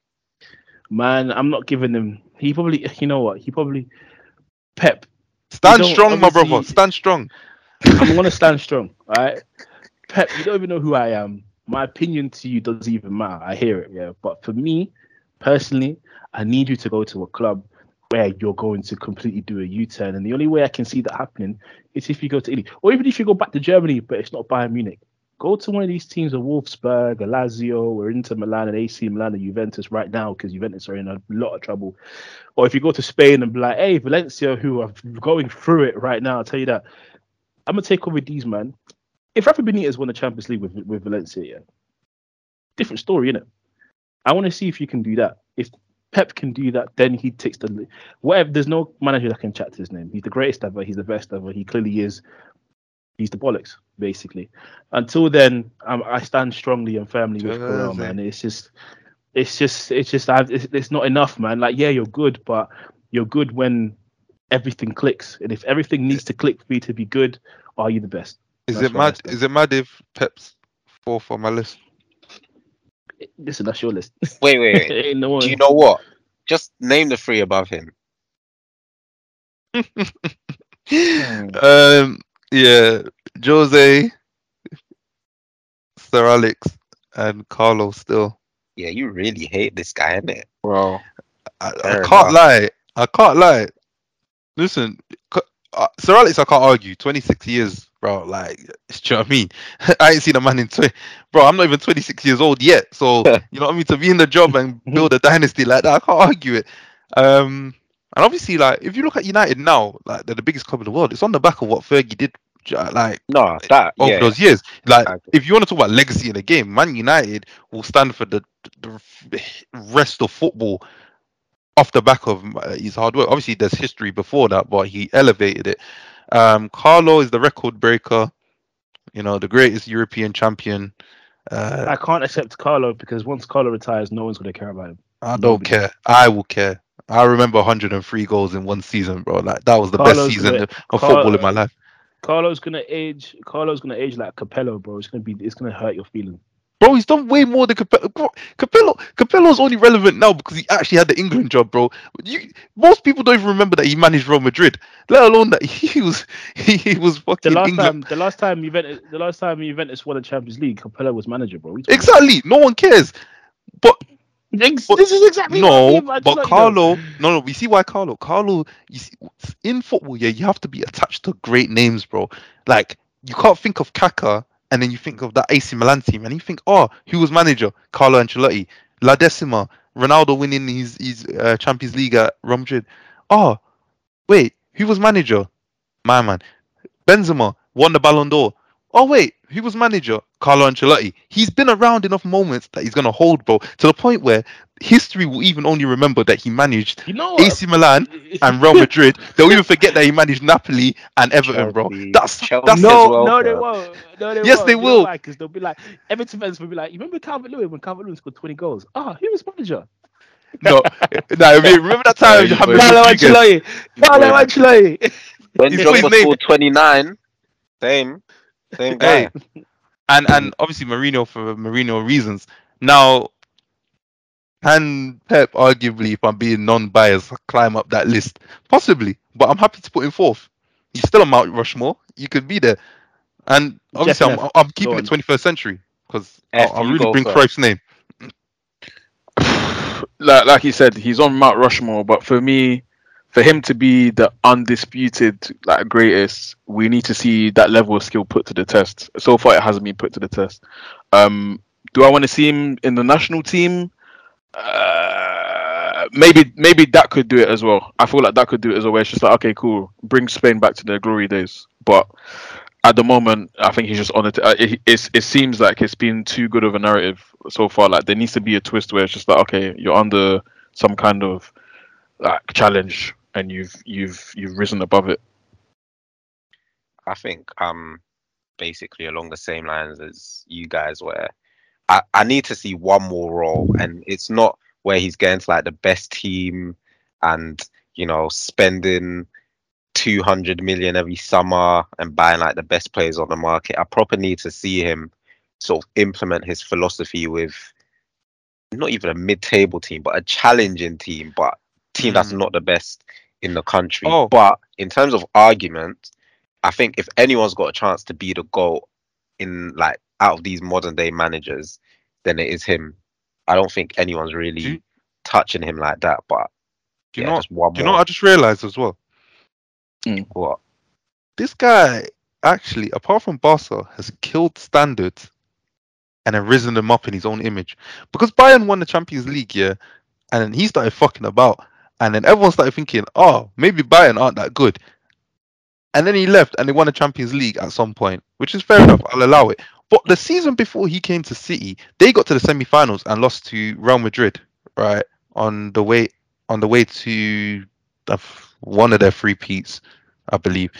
Um, and then he came and started just knocking them out in the quarterfinals for like three years in a row and made people think, actually, City aren't that good and they might never win the Champions League until it took him eventually like seven that. years to win it. Bro, this guy's a fraud. I clocked it. And he's racist. But, said, are, you, are you putting him there as a black man? Fair enough, man. Bro, as a black I, man, what he did to Yaya Toure, bro, mm. like, you're going to accept it? I have no rebuttal. All I'm gonna, all I'm going to say is, thank you, Loftus Cheek, for your he, service at you Chelsea. You know, you call white people normal people, and, and you're just there caping for my man. Fair enough, man. Hey, hey, let's wrap this up. Let's wrap this up. Listen, let's guys, guys, guys, guys. Let, let's know, let, let us know what you think, man. Let us know what you think. Is Pep Guardiola the best manager of all time? Is he the best in the twenty-first century? Let us know. Wait, Tony, can you, you, do you uh, agree can... with us? Do you massively disagree with us? Sure, yo, but that's it. Cool. Follow us on all social media platforms at Ballers Corner. Remember, why are you not trying to rush off, bro? Progression. Why are you trying to rush off? Not linear, and we will see whether Pep Guardiola makes listen. it to the top or not. Listen, We're gonna revisit a, this. Right, he might be racist, but he produced some good milk. Anything? No, We're gonna revisit this conversation in five years. Thank you, listeners, for making it this far. I think Carell's had a few to drink, you know. He had the day off today, I heard. So yeah, great Monday for him. Progression, and progression in football is not linear. Progression in football is not linear. Please follow us on all social platforms, just like Jeff said. Don't say it. We need to get him off. We need to get him off. Hey man, shout out all the black people and the normal people, man. It seems like these people want to cape for Pep.